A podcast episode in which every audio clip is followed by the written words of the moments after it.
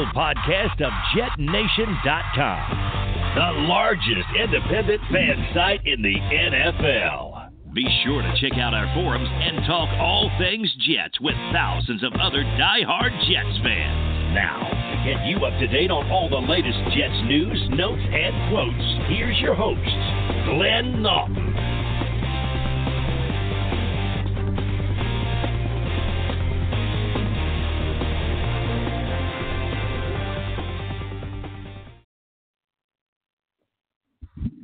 Good evening, Jets fans.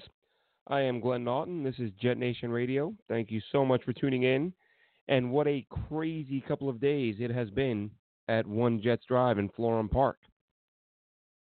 As you all know by now, the Jets have parted ways with general manager Mike Maccagnan just weeks after the NFL draft. Uh, just weeks after allowing Mike Maccagnan to tie up over a hundred million dollars in salary and brand new players. Just a couple weeks after letting him run a draft that had the team picking at number three overall.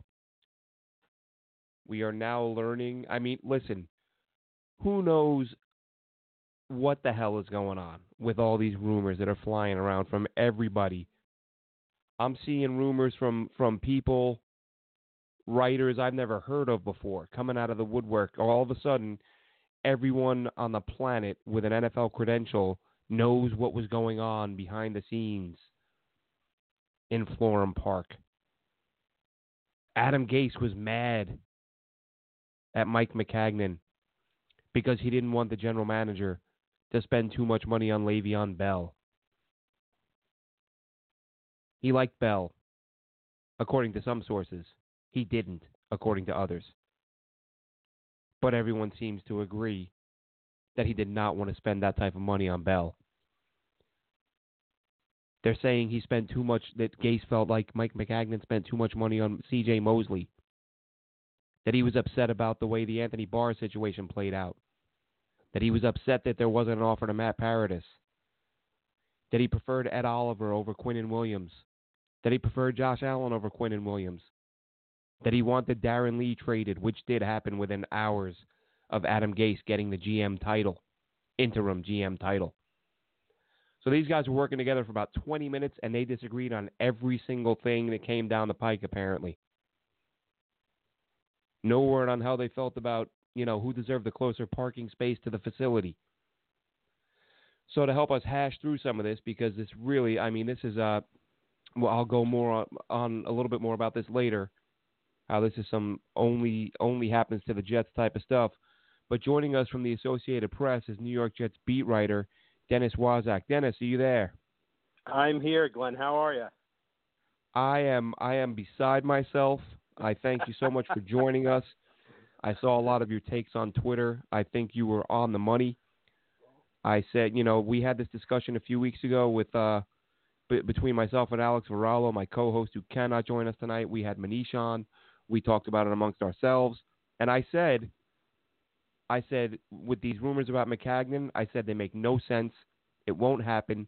You don't let a guy run a draft. You don't let a guy spend a hundred million. You don't do all those things and then fire him. And then I added the caveat. I said, however, for those of you who are listening, I said you also don't get your quarterback knocked out in the locker room, and you also don't have a Hall of Fame coach resign by writing his name on a napkin. But these are the things that happen in Jets land. So I said, keep an eye on it because if there's ever a team this would happen to, it would be the Jets. So please, Dennis, enlighten us. What what in the world? How did we get here? Man, I it's a good question. It's it's a great question. I can tell you this. I woke up um, after working uh, the AP National Sports Desk on uh, Wednesday, uh, th- Tuesday. What was it? I can't even remember what days it is, but that morning I woke up to to that news and um you know it's like wait wait hold on. It, you know and I have texts from people saying you know what's going on? And and I think we're still kind of asking that question. Like well, what what is going on? And and I think the bottom line is this and uh, plenty of people have said it already. Um if this happened in January if even in February but if it happened in January, when Todd Bowles was fired, um, and Christopher Johnson just cleaned house, then this move is applauded, celebrated by many Jets fans uh, who thought Mike Maccagnan should have been shown the door when Todd Bowles was shown the door. And um, you know that, that's a those are moves that would have been um, clear signs as to what the organization is doing and what direction it's setting in. The fact that it happened in mid-May after uh, you hire a coach or you let the GM participate in this process to hire a coach, go through free agency, um, go through the draft, and then land here where we're dealing with a general manager search is just it's mind-boggling. it, it is absolutely mind-boggling. Um, I think there's one thing that I would disagree with, and it's the perception that the organization is a circus. I don't think the entire organization is a circus because let's face it, on the field, they've got some talent. They have some young pieces, some young players that they can build around in Darnold and Jamal Adams and even Leonard Williams, Quinnen Williams.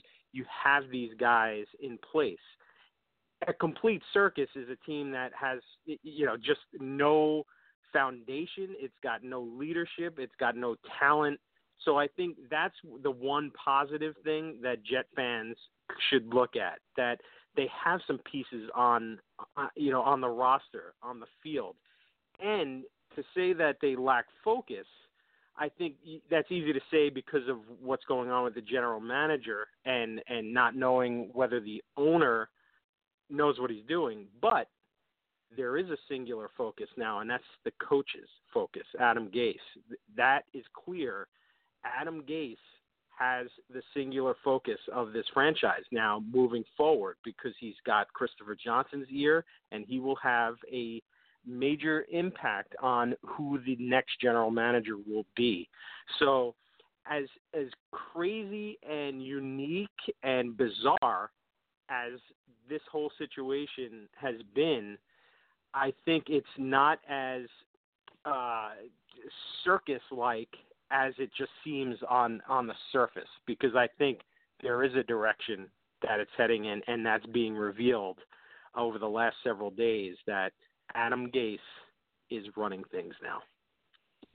Yeah, you raise a great point there, Dennis, because that as as bizarre as the situation was, and and, and I criticized it initially, and not only because I, you know, it, it's no big secret. I've been someone who has supported Mike Maccagnan uh, I've I've been you know more than willing to point out the mistakes he made, but also I feel like he's drafted.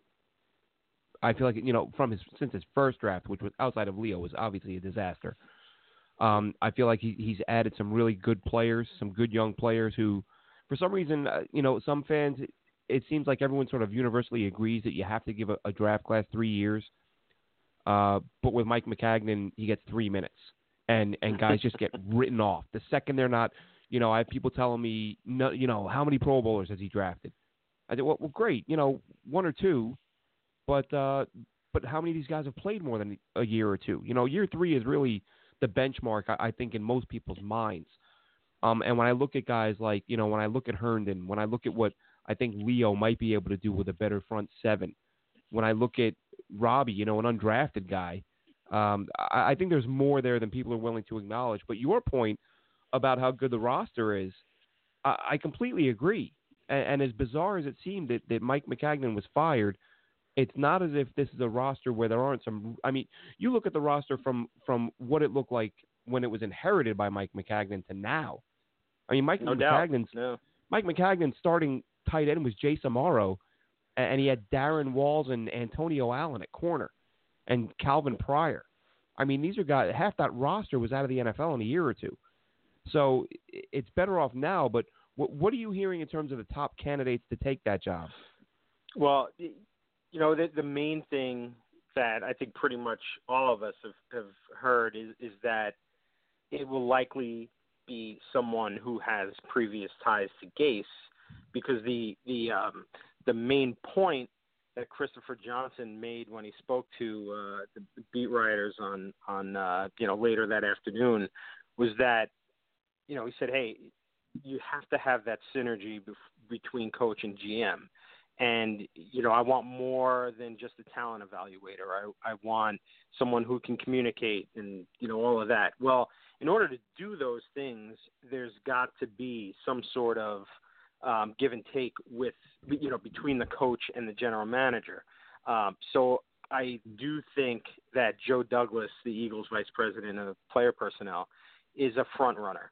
But there are other guys who have uh, previous working relationships with uh, Gase, um, uh, Adam Peters, 49ers uh, uh, VP of player personnel, uh, Lance Newmark, who's with the Lions in a similar position, Champ Kelly, who's with Chicago, He's the assistant director of player personnel. I think one of those guys will probably emerge.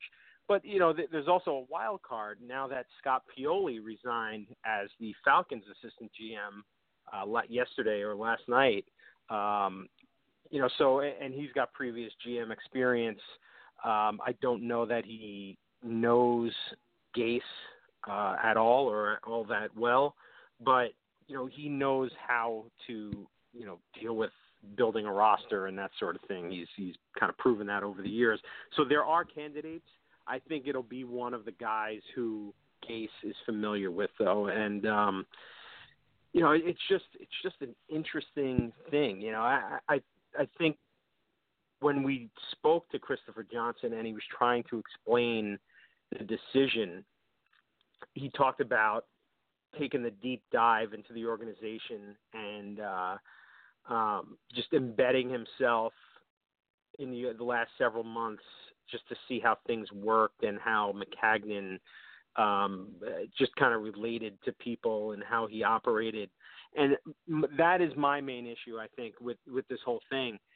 When it became clear late last season that Todd Bowles was gone as a coach, I would think you would take that deep dive at that point to see if you're going to get rid of the GM as well because now you have an opportunity um, with the coach on the way out to either clean house or move forward with the GM. And it just, It, you know, this is not a guy in Maccagnan who's been there just for a year. This he's been four full years going into his fifth season with the franchise.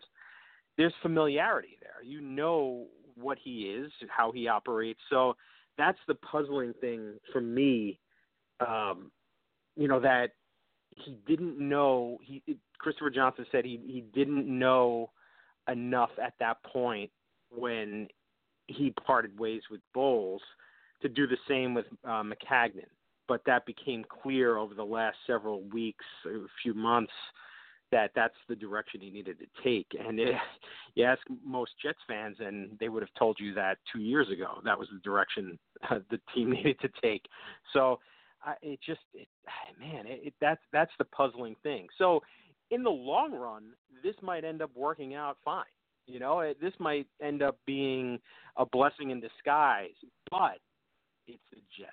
You know, and and to go back to the initial conversation we we had about you know how how this all came about and everything. I've covered the team on a regular basis as a beat writer since 2006. I've seen a lot of things during that time. You know, I've seen, um, you know, uh, just you know, uh, the the uh, Mangini stuff. Uh, you know, Rex coming in, um, the Ines Sainz stuff. Uh, the you know that incident. Oh God, there's uh, the there's a blast fumble. from the past. Yeah, Tebow, uh, Dimitri Patterson, Geno Ah. Smith getting knocked out you know, hard knocks, you know, a few years before that when Rex was still in. Mhm. I mean, there have been moments, and that was definitely one of those moments as it's kind of, you know, going through and, and I'm putting together the story and getting it out there where you start thinking, like, wow, this is one of the more bizarre days. And it didn't have to be that way, you know, but the crazy thing is, in the long run, it will be the right decision, but it will never have been the right timing and I think that will always be the thing. And and it, and it doesn't it, it reflects poorly on Christopher Johnson. It, it, and just makes the organization look indecisive and amateur, and and I think those are valid points that people are making um, because you just don't really see this that often. I, I know. Um, I'm trying to think. I off the top of my head, it might have been Kansas City a few years ago that did a similar thing, and and you know they kind of landed on their feet. Look, you know what they what they did in the playoffs. Well, you know, not withstanding you know what happened with Kareem Hunt and Tyreek Hill now, but just how, what the direction the franchise went in. So I think the best case scenario, the Jets could just you know see how this unfolds for Jets fans, just to kind of, I mean, patience has been a thing for the last 50 years, you know, and counting. So we'll see what happens here. And and the interesting thing, Glenn, would be, what if this team, because you know they have a full roster at this point, you know, eh, they make a playoff run. Then all of a sudden it's like, wow, Maccagnan kind of put together a pretty nice roster, but he's not here anymore, and uh, so it's just it's just weird, you know. It's just a kind of man. So it makes you shake your head and say, yeah, well, I guess just another thing, and you know, the the history of the Jets. Yeah, and that's you know the thing is this isn't just coming from me as a fan. I think we've all seen just in the past few weeks whether it's some of the folks on you know the NFL Network or just sort of sort of insiders, pundits, people making early predictions, which you know they don't amount to anything at the end of the day, but there are a lot of people who are looking at this team and saying this this is a playoff caliber team if Sam Darnold takes yeah. the next step. I mean, yeah. this team. I've said it a million times. This team blew five big leads last year. They blew three games in the closing minutes. I mean, this team. I, I've said I think this is a nine to ten win team if, if the coaching staff gets the most out of this roster. And I, yeah. I thought I had that exact thought. I thought if this team goes out and, and, and surprises everybody and say they win 10, 11 games, and you think, where's the guy that put all this together? Oh, we, we fired him because he, he gave more money to the best running back in the NFL than the head coach wanted him to. Yeah. And it, it just yeah. seems really bizarre. And, you know, you mentioned the, the Kansas City situation with Dorsey, and I, I've had a lot of people, you know, say to me on Twitter, this isn't unheard of. Kansas City did this with Dorsey. That's true, but at the same time, you know, he had Andy Reid as yes. a head coach. You know, yes. they had they he didn't make the number three pick. He didn't spend 120 some million dollars on new players. I mean, he ran, don't get me wrong. It's still a bit weird to me to let a guy run your off season before you fire him. But it, yeah. it's a, it's even worse when when you're doing it with a coach who is highly thought of but hasn't proven himself. Uh, yeah, which is the no case doubt. the Jets I, are yeah, he's 23 and 26, including going 0 1 in the playoffs in you know three years with the Dolphins as a head coach. Um, I, they're putting a lot of faith in you know what he might be able to become as a coach, and they're giving him an awful lot of power. And let's let's you know not you know get it twisted. The immediate trade of Darron Lee it was a, a sign. You know that that was a you know that was a power move by by Gase because that had been rumored for months. We knew you know something was going to happen with him. Either they were going to release him, or try to deal him through the summer, or release him, uh, you know, at, at some point. I, I didn't believe that he was going to play for the Jets this season. I just it didn't seem like it was a fit. Although he would have made for a decent backup, you know, but it just didn't seem that that was how it was going to play out. And I'm not really sure he was a Gregg Williams type of player either and for for Gase to like move into the acting GM role and take care of that trade immediately, that showed like, okay, well, he's gone. I'm making the move now, you know, and boom, and then Robbie Anderson the next day signs his tender, boom. That shows uh, people, you know, that shows the guys in the locker room that okay, you know, I, I'm in charge now, and and I'm going to make things happen. So it, it's very clear to the players now who's in charge, and, and I think to the fans and the media too. So, uh, um, you know, again, to your point though, the guy has not really proven himself as a coach or you know anything beyond. Um, so, it's a really interesting time to be to be covering the team, to be following the team, to be rooting for the team because this is, I mean, just when you thought that it would be like, okay, well, you know, they did this. They spent a lot of money. They got Le'Veon Bell. They got C.J. Mosley. They have Darnold. You know, Adams, and then boom. You know, it's just in the like in the middle of the night, in the middle of quiet. You know, that's that's what this whole scenario is like, and then boom, just kind of snaps you out of it. Like, whoa, what the? And really, Yeah, I think but- that was the reaction. Yeah, believe me, I, I joked with uh with Alex that we were on the air the night before the firing. As the show wound down, I just kind of said, "Well, uh, you know, we're about to hit the the slowest part of the season, so there won't be any major news stories." I, I literally said there won't be any major stories between now and the start of camp. I got on a plane the next day to fly to Dublin. I hadn't had my first sip of Guinness yet, and all of a sudden my Twitter starts going crazy that the Jets fired Mike Maccagnan, and I thought, "Oh boy, what what Yeah. timing? Can't Yeah. write, can't do a pot, nothing." But uh, bizarre. And one one last, well, two last questions. One Jets question Uh-huh. and one one music question. Uh, obviously, the team's record under Mike Maccagnan uh, not very good during his time here. And you know, we do say all the time it's a results-based business. You got to win football games. I heard Mike Tannenbaum say, you know, no playoff appearances, and, and as long as he was there, he's got to be let go.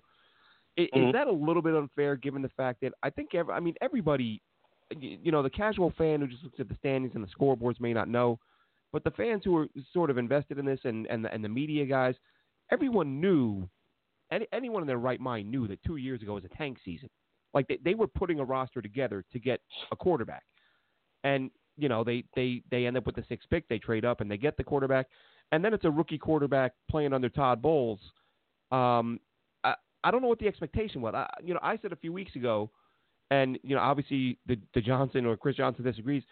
I felt like the rebuild was sort of on track because when they tore it all down, when they let go of Decker, Marshall, David Harris, Nick Mann, when they dumped everybody, I thought, okay, this guy now has two to three years to build a playoff contender. And I felt like this is the start of year three. You have the quarterback, you have some receivers, you added the dynamic offensive playmaker. You you know you, you've add, you got uh, a Quinnen Williams in the draft to pair with Leonard. I felt like this was the year. If this was another four or five win season, Mike Maccagnan was gone.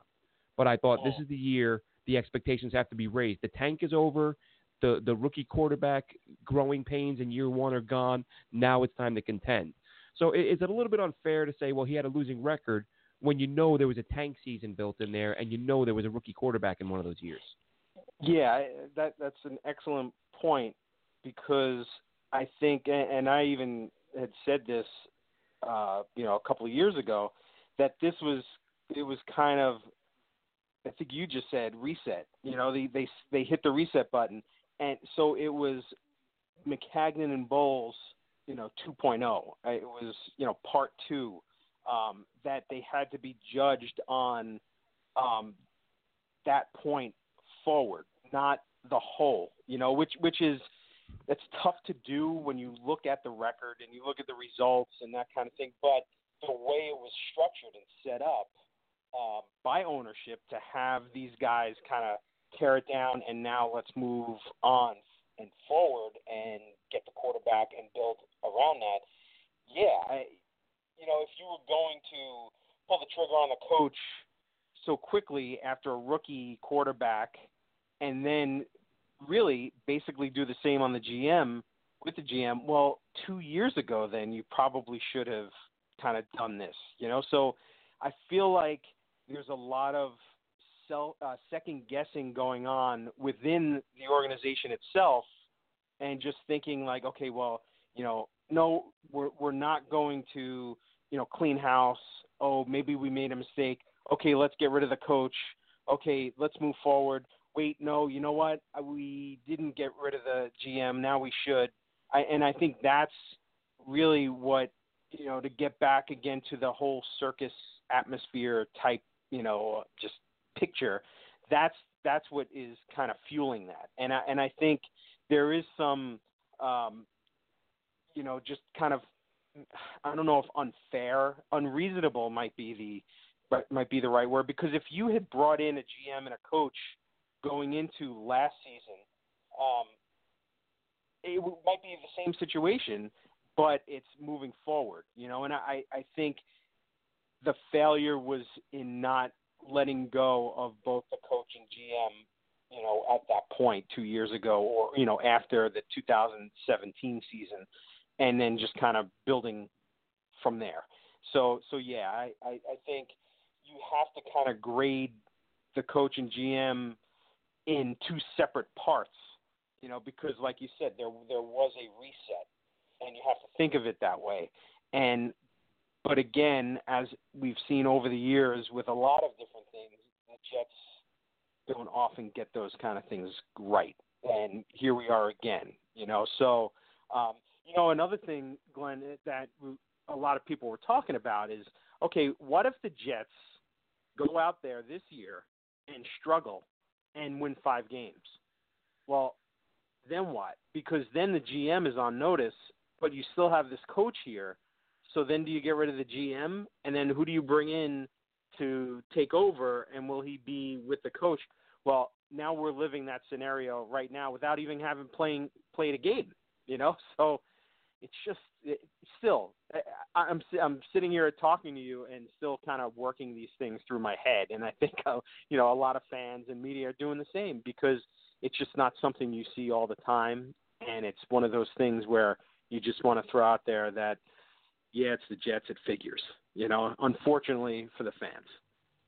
Yeah, yeah, you're right about that, and I I think the most important thing you've said this whole time though is that this this could work out great. We have no idea. Yeah. We we don't know yeah. who the new G and I you know I think part of you know as much and and I disagree adamantly with, with people who say that uh you know Mike Maccagnan was no better than John Idzik. I mean, John Idzik had 19 draft picks. He found two or three players. You know, Mike Maccagnan, he, you know, he brought in Sam Darnold, Chris Herndon, Robbie Anderson, Jordan Jenkins, Brandon Shell. You know, some some quality starters. You know, Jamal Adams, Marcus Maye, like franchise changing guys. Um, whereas you know, uh, Idzik got you Sheldon Richardson and uh, and Quincy Enunwa. That was about it. But but either way, um, thanks for joining us, Dennis. But before I let you go, you know I have to have to throw a music question at you. Um, I mentioned Dublin. I will be heading out that way again in the very near future to check out Metallica at Slane Castle. What awesome. is your number one Metallica album and song of all time? Um, ooh man, that is a that's a tough one because you know it depends on how I'm feeling. Um, you know, I think "And Justice for All" is my favorite. Okay, um, you got that one right. Yeah, and um, man, I, I always say this: like if I were a major league ball player or even a minor league ball player, and I could come out to my own um, music, I, I think like "Ride the Lightning" would be would be my song, or "For Whom the Bell Tolls." Like either one of those two. So like I go back and forth. Those are my two favorite Metallica songs. Period. Excellent and, choices. Personally, it's Master of Puppets, but those those answers are acceptable as well. Yeah, there you go. Yeah, it's just uh, you can't go wrong. You know, it just whether it's uh, you know back in the '80s or now, you just listen to those songs, those albums, and you just they fire you up, and man, it just you know, it, just great stuff. So uh, yeah. Absolutely. Thank you so much for your time, Dennis. We really appreciate it. And uh, if you're not following Dennis on Twitter, give him a follow, give out your handle, Dennis, and uh, keep up the great work, man.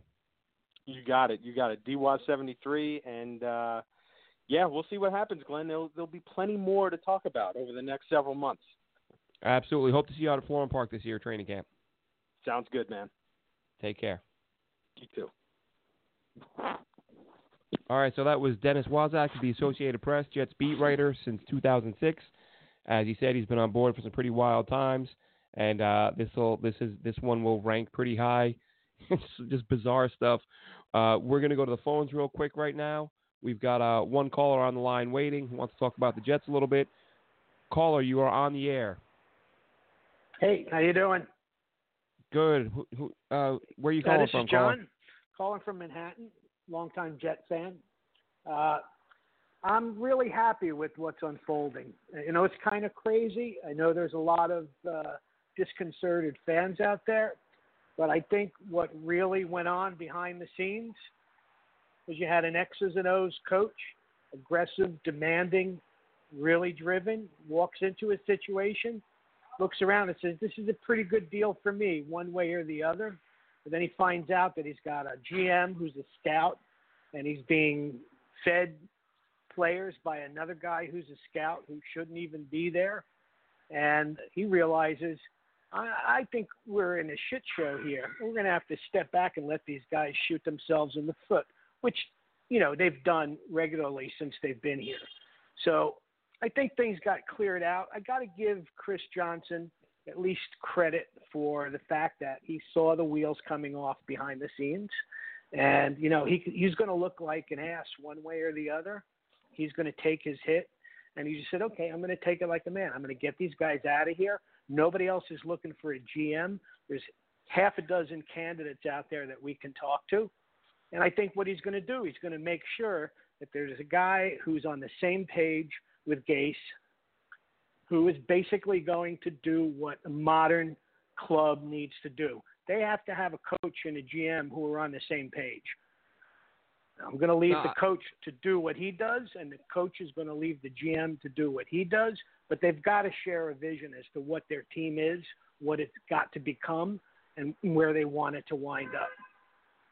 And and I don't necessarily disagree with you. Um, my question would be, and and honestly, I don't know how I feel about this. So I'm not saying uh, I'm I'm not saying what's what's right or wrong, but does it worry you? And this was you know as Dennis Waszak and I just talked about.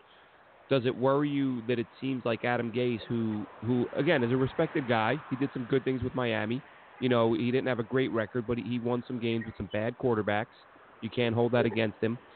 Um, but a guy who's done as little as he has being given this much power because I, you know, I think the well, perception is, at, I, I, think the reality. Record. Right, right, well, but that's record, what I'm saying. And that's not you don't hire somebody based on their record. If you're hiring somebody based on the record, then you're not looking deep enough into them.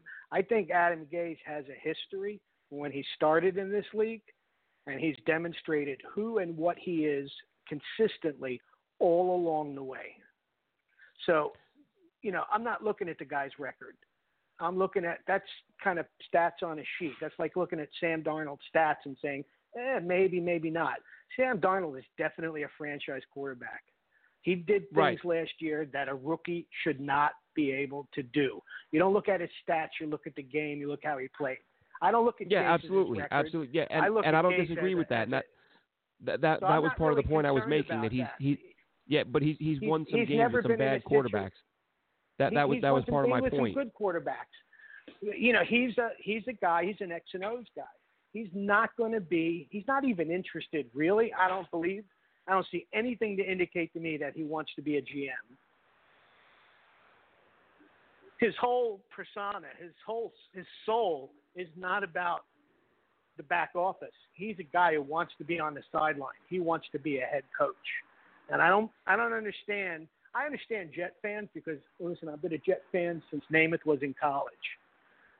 But, and I understand how God you bless get your you. head kicked in. You get your head kicked in on a regular basis being a Jet fan. But I don't think that if this is the same old Jets, I don't think this is the same old organization. I don't. This is the first franchise quarterback we've had since Namath. Mhm.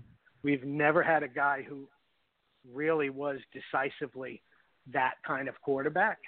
I just think he's going to be a spectacular player for a decade as long as he stays healthy. What we put around him is really what's going to determine what the ultimate success level is going to be. But I think you got a guy in Adam Gase who knows what to do with an offense, knows how to play Belichick, knows how to play the Patriots, knows how to play a lot of the teams that we're going to have to beat in order to get to the promised land. He's had success. You watch his offenses, you watch his, you watch drives, you watch execution. Uh, you know, he had a great situation in Denver. Gets to Miami. Miami was a pretty screwed up situation. And if you watch the film, you see players not executing. You know, okay players, but people who were just not executing. I don't think there was a situation in in Miami that would have worked out. And the the the organization itself, they're as dysfunctional as anybody. They've been that way for a while. There's too many cooks in the kitchen down there. Here we had a much more simplified uh, uh, organizational structure, but the two people who were most influential shouldn't have been GMs. They're scouts. They came from the scouting world, and I think they, you know, you hear people say they looked at value. They didn't look at building a team. They didn't look at building a culture. I think Gase is going to do amazing things next year, and I think Darnold. I mean, we've got major holes, and we're going to get our ass handed to us on occasion by some teams that we should be able to beat. But we have we have uh, weaknesses that can be exploited. Uh, but what we're going to see is that we can move the ball against anybody. Well, that that's, that's the hope by bringing in Adam Gase. see. Yeah, with, with what we've seen from Gase, with what we've seen from Darnold, with the weapons that were added this offseason, whether it's Crowder, Bell, you know, of course Robbie's back on board. Uh, Quincy was got to stay healthy, and you know the speculation there is that he wasn't as hurt as people thought he was last season. The Jets shut him down because it was they were playing meaningless games. Um, Chris Herndon, and then of course some of the rookies. You, you bring in a, a an All-Pro Well, left he- guard. So you know exactly. they've made He's enough. got half a second more. If he's got a quarter of a second more to stand in the pocket, uh, and he's got twice as many targets, then I think what you're going to see is uh, the division put on on notice. well, and I, I this think is no I think longer a team to to dis, to disregard. This is a team that you got to plan from from the beginning of your season. You got to plan to draft against the Jets. That's something that hasn't happened uh, probably in a long time. A very long time, and and I agree. That's why I've said I I think this is a nine or ten win team. A lot of it is going to come down to the play of the corners, and uh, you know O line run blocking's got to be better. But I think uh, with the addition of Osemele and uh, and you know m- maybe maybe uh, one of these young guys, maybe these one of these young offensive linemen wins a job because I'm not uh, I'm not 100 percent sold on Brian Winters winning that right guard No, job. no, no, no. We we still need half a line. But one thing that's promising, I think that's going to show up in the run game and the pass game is we got a wide tight end. We got a little beast in this uh, uh, uh, Wesco kid. There's not it a certainly lot of it certainly on looks him. that way, and and Chris Herndon did a nice job in that role last year. He was a much better blocker than advertised. Well, now you got, yeah, now you got two guys. Both of those guys in certain situations on the field at the same time.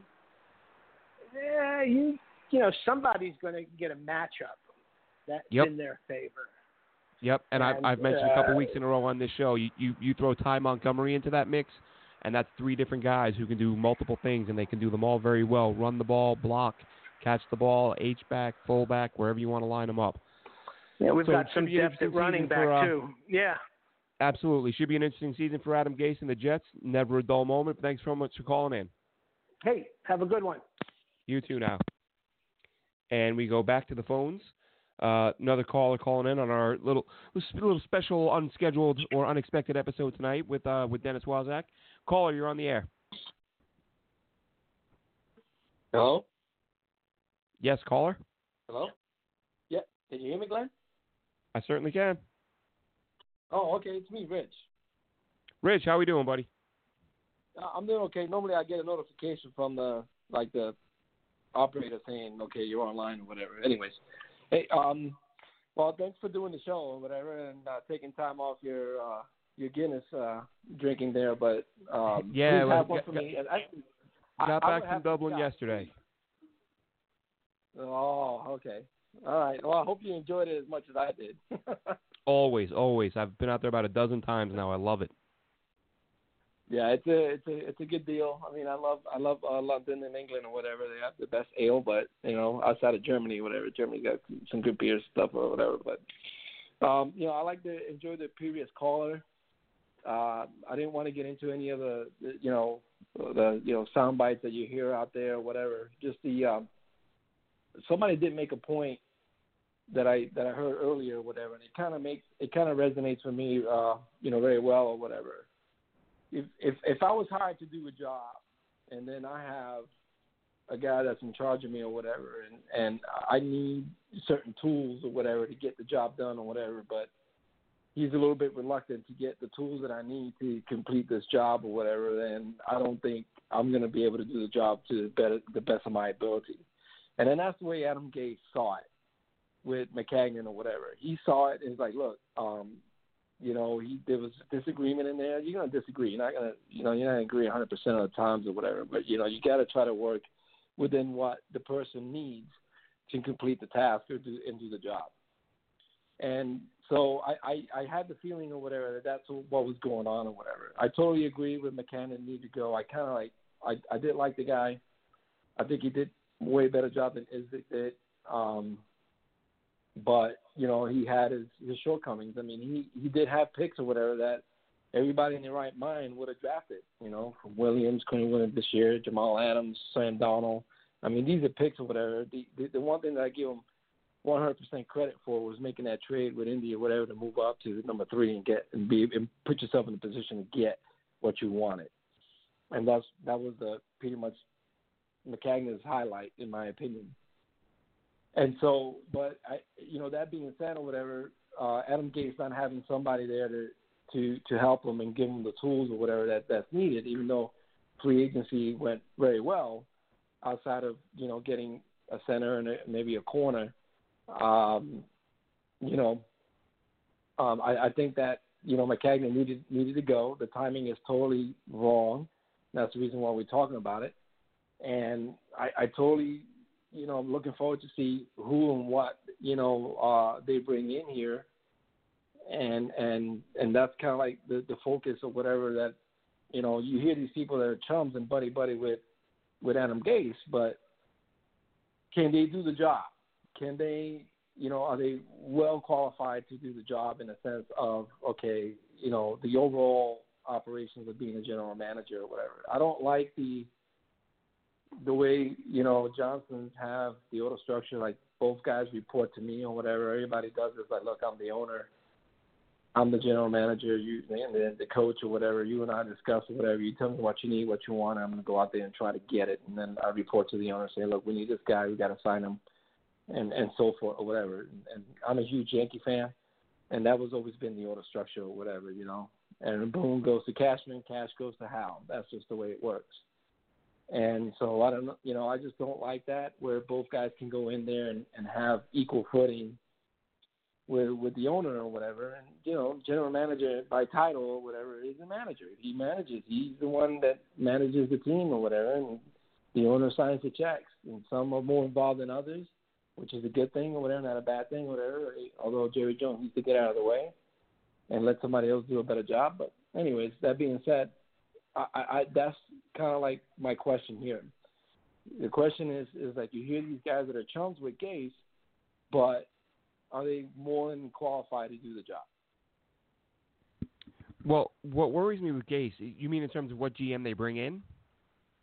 Yes, exactly. I mean, because you hear these names that are out I mean, there, I, and they all, I think they're it's all because they're chums with Gase or whatever. That they okay, we're gonna bring them in because they're buddy buddies. That, okay. That's what I mean. So, uh, it, it, it, you know, it, it happens all the time in the league. That's how a lot of guys land jobs. Is is they they build relationships while as they come up through the ranks, and they know who they work well with, and they know who they trust, and that's all fine. I have no issue with that. But my issue becomes, you know, if Adam Gase does hire, you know, does get whoever his choice is, is it somebody like you said who's going to be his buddy, where Gase is kind of the de facto GM making the picks, and then you look at you look at the Dolphins draft the last couple of years, you know. Um, he took Mike Gesicki in the second round, the guy who averaged less than two two catches a game. You know, he had 200 yards on the season in 16 games. You know, he, he drafted Charles Harris in the first round, who's got you know three career sacks in three seasons. So, you know, Cordrea Tankersley's been an up and down guy. I'm not going to lie, I did like Tankersley coming out of Clemson, but but he's been up and down. I mean, he, it's not it's not like you can look at the draft record of the Dolphins since the time Adam Gase was given personnel control and say, oh well, now we got the guy. Look look what he's done. You know, yeah, Minkah Fitzpatrick, nice pick. You know that that that was a good get. You know, I remember there were a lot of people saying Minkah Fitzpatrick might have been a better player than Jamal Adams. Um, whether people agree or not, that you know that that is what it is. But you know, I I, I don't. Has Jerome Butler been that great? You know, has Yeah. Tankersley been that Yeah. great? You know, these Raekwon McMillan, you know, out of Ohio State. These are guys who are, are, these are these prime time players. I know McMillan's a good player. He he had a nice season this year. You know, he was a, he was a hundred tackle guy. But I just and, and I'm not saying that Adam Gase can't evaluate talent. My my thing is, can he do it well enough that that we don't have to worry if he's the guy making the who's actually making the calls when when they bring the GM on board. Um, so I'm not I'm not knocking Gase one way or the other here. You know, the only the, my biggest problem with this whole situation is the amount of money and resources they allowed Mike Maccagnan to spend before firing him. And Dennis Waszak brought it up, and I said it the day they fired him. I mean, look, you, you're going to fire a guy and say, "Well, I, I, uh, I've been I've been watching him closely for the last couple of months. Shouldn't that have been the first thing you did when you took over as the owner a few years ago? To say, all right, well, I'm in Yeah. charge now, so uh, someone point me to the guy in charge of building the team, and I'm going to keep a close eye on him for a little bit. Like that should have been step one. So, so I, I think no matter what happened, or no matter how this was handled, Chris Johnson does come out looking bad. But that's not to say. Do you think any? Do you think a single Jet fan is going to give a damn if it's the right move and if this team wins a ring or two? No, no one's going to care. No, But listen, it's it, it's it's that time of year. Every move you make, every you know, big, small, whatever, is going to be overanalyzed, and this is a huge one. You made a huge, huge move at a time when there's nothing else to talk about, so people are going to pick it apart, and, and rightfully so. Listen, there are pluses and minuses to getting rid of Mike Maccagnan. The plus is that you know you you may bring a guy in who's better than Maccagnan because McC- listen, Maccagnan wasn't great as much as I liked the guy, and some of his players, you know, and that's the other thing. People are like, well, that closes the book on Mike Maccagnan. You know, you drafted one or two Pro Bowlers, and I'm I'm kind of like, well, what what happens if if if Sam Darnold becomes a Pro Bowler, All Pro? What what happens if Marcus Maye? What happens if Chris Herndon? What happens if Robbie Anderson finally gets consistent quarterback play and puts up 1,200 yards and 10 touchdowns? What if Jordan Jenkins puts up double digit sacks this year? You know, like the book isn't closed. Like he's not making any more picks, but that that- you know the book isn't written on everyone he's ever drafted. And you know whether people like it or not, if Darnold goes on to be a great Super Bowl winning quarterback, Mike Maccagnan gets some credit for that. But but the bottom line is he's gone, and I'm again as someone who supported him, I'm fine with it. It took me about two minutes, and I thought, okay, I, I liked him, but he's far from a guy you can't upgrade from. I think sometimes it's a matter of John Idzik was so damn bad that it was like, please bring me Yeah. anybody who might get who might get some good players. And then you bring in Maccagnan, and when you know when you take a step back and look at it, he did some good things. Henry Anderson's a guy I haven't mentioned yet. Steve McClendon's another good player. You know, McClendon, Anderson, Maye, Adams, Jenkins, Shell, Darnold, like you know, Robbie. There's some good pieces. Herndon. There's some good pieces in place. Who knows what comes what comes to Quinnen Williams and, and Jachai Polite? These guys could go on to be Pro Bowlers. So there's some good No, I- some I- good pieces in place. You know, he didn't inherit. It's, it's not like when he got here and he inherited Jason Babin and and and and Calvin Pryor. You know, that team was devoid of talent. That team Yeah. had nothing. oh no. Um, I, I, Glenn, I, I, I totally agree with you 100. percent And please, uh, I didn't mean to cut you off, but I agree. No, no, go right ahead, please. Or whatever. Now, now, I mean, I'm sorry, but the milk has been spilled. Let's just clean it up and move on. You know. yeah, And absolutely. so, look, it's it's it's done now. I, I'm I'm like, look, Mac is gone. I, I he's he, like I said, you just named a handful of people, or whatever, that's going to be impact players or whatever for this team coming through this coming season. And I, I have no doubt at all. I think Adam Gase, the book, the jury is still out or whatever. And and I don't, I'm not faulting Gase here at all or what happened. Again, I, I start out with the analogy that I started out with or whatever. If you hire me to do a job, but you're responsible to, to to supply me with the tools that I need to do the job and do it very well, whatever, and you're not doing that, then I'm sorry. I got to go get somebody who's going to well, who's to give me the tools or whatever to to to do my job. In this case, it's coach football team. He's Okay, so but ju- just to play just to play devil's advocate, let me, let me play devil's ad- advocate for a second because I, I agree with what you're saying, but at the same time, the team hasn't played a game yet, and what Maccagnan has done since Gase got here is bring in a couple of All Pros and a multiple multiple time Pro Bowler and a highly regarded slot receiver. Like, there's nobody who looks at the moves the Jets have made and doesn't say, "Oh my God, this team's got a lot better."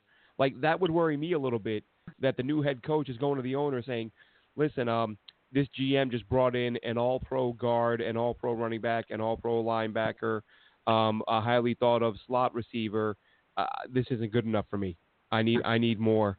Like it, it's not I like it, it's not like it, li- listen. If you can go into the owner and say, "I need a number one corner," and this dude just signed Dimitri Patterson, then I could be like, "Yeah, we got to get rid of this guy." Um, so uh, again, just playing devil's advocate. Um, I'm no, not here to I, say I, that. I, I agree. I, I mean, I, Glenn, I, I don't get me wrong. I agree. Again, Mac has done uh, again compared to Idzik and you know Tannenbaum. If you bring them all in or whatever, um, I think I think Mac really did a did a decent job. I mean, he really did do a good job. And the pieces here, whatever. Like you said, I agree. We can win nine to ten games. We could be ten and six or whatever. If not, I, I again, uh, I, I Adam Gase got got good coaching stats in here.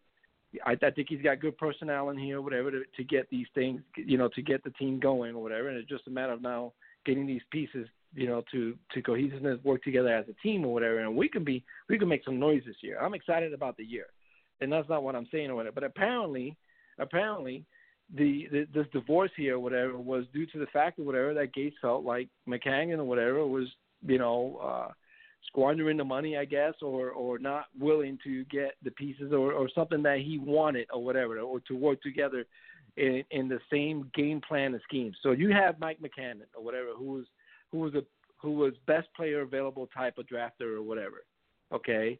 And I and I and I have a strong feeling or whatever that Adam Gase looks at it based on need. He looks at it based on needs and not just best player available. And therefore that was the conflict right there. Because if if the rumors are true or whatever between Quinnen Williams and and Josh Allen, and the guy wanted Josh Allen because they had a need a pass rusher or whatever, then I was like, okay, look, you're looking at it from a perspective of need versus best player available. I, I think that the the kid from Florida, which I live here in Florida, or whatever, I'm a huge Gator fan, or whatever. I'm, I'm rooting for Polite to have an outstanding year because I, I love the kid. I, I think he did very well, and I hope that you know Williams does a good job, whatever, to really put him in a position or whatever to to have a phenomenal year or whatever, and, and really does a good job. Anyways, that being said or whatever, I, I think Maccagnan has again Gase inherited a, a team with with good pieces, uh, good pieces on the chessboard here, and if he he's got good coaching staff, and so I, I, apparently that's just the way I look at it. Or whatever you had one guy whose maybe his philosophy was based on on need, and, instead of best player available. I, I don't know what you take on that, but yeah, I, I think That's that could. You know, there, there's there, there have been some rumblings I saw today. I I think it was Rich Cimini. I could be wrong, uh, but somebody said that uh, Gase didn't prefer Quinnen Williams, where the Jets picked him. He would have preferred Josh Allen or Oliver, who ended up going to Buffalo. Uh, and and and you know, one thing that we talked about, we talked about it with Manish when we had him on, and I spoke about it um, with Alex. Very weird situation that we saw no Adam Gase during the draft. Uh, we didn't see him on the team's website. We didn't see him on camera. We didn't see him talking to prospects. And uh, then Manish writes today that uh, an insider said that Gase specifically took his chair and put it in a spot where he would be out of the view of the camera and sat there quietly, offering very little input on trades or picks, which is bizarre. Uh, you know, that should be a situation where the coach and the GM are working hand in hand constantly, whereas Gase apparently just uh, took his chair, sat down, and watched it all happen and didn't say much of anything. So a bizarre situation. At, listen, Adam Gase appears to be a bit of an oddball. I said when he was hired, my biggest concern was his maturity level. Seeing him interact with the media, he didn't seem to deal well with criticism, which will not go over well in this town. Which, eh, you know, in the grand scheme of things, it shouldn't matter. But sometimes those things do sort of uh, evolve into something that, that, that becomes a bigger deal than it should.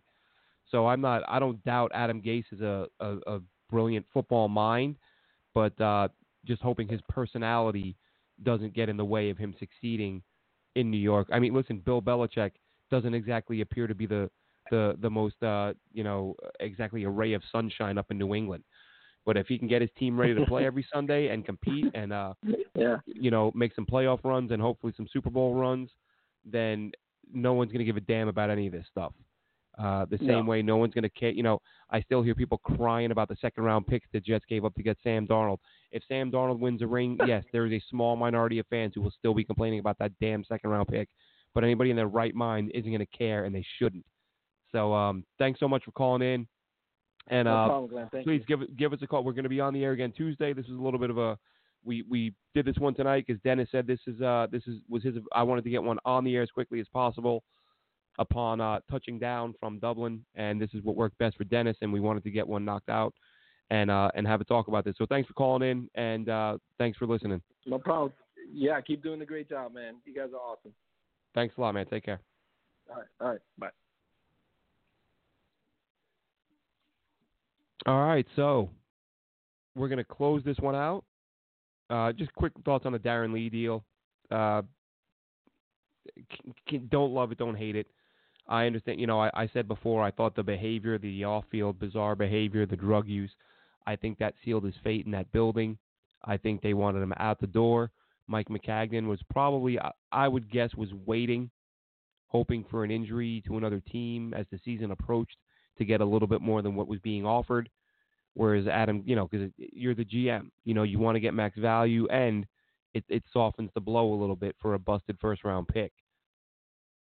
Adam Gase obviously had no loyalty and doesn't care what Ryan Darron Lee was taken in, as he shouldn't. That has nothing to do with him. He wasn't here for the pick; didn't make the pick. So Adam Gase was going to dump him for the any offer he could get. So he he lets him go. It's unfortunate because again, a comp pick is probably going to be higher than a sixth rounder, and a deal to a team who has an injured player as the season approaches is probably going to offer a better opportunity. But you know, let's not get all bent out of shape over you know whether a draft pick for Darron Lee was going to be a fourth or a sixth. It's uh, he's one player. He's a guy who had to go, and that's it. That that closes the book on the Mike Maccagnan era in terms of draft choices and acquisitions. And over the next three, four, five, six years, maybe longer, that uh, that that his the story on Mike Maccagnan will continue to be written because he has put in place some players who the Jets and their fans hope will be here for a very long time. Darnold, Herndon, Leo, Quinnen, Robbie, these are guys that uh, have the opportunity, have the ability to be impact players for a long time. So why in the world would you not want them to be around for the next 8, 9, 10, 11 plus years? So Max gone. Everybody move on. And uh, Adam Gase is in power. And hopefully in the next few days, we will have the name of a new GM who we can delve into a little bit and talk to as the offseason continues. Thanks so much for tuning in tonight, and we look forward to uh, you guys tuning in again Tuesday night when Alex will be back. Since this was a sort of a surprise, unplanned, unscheduled pop-up show, Alex couldn't join us, but he will be here on Tuesday. That's it for us, Jet Nation. Have a great night. Thanks for listening. Be sure to follow Glenn on Twitter at AceFan23. And the show can be found at Jet Nation Radio. Until next time, go Jets!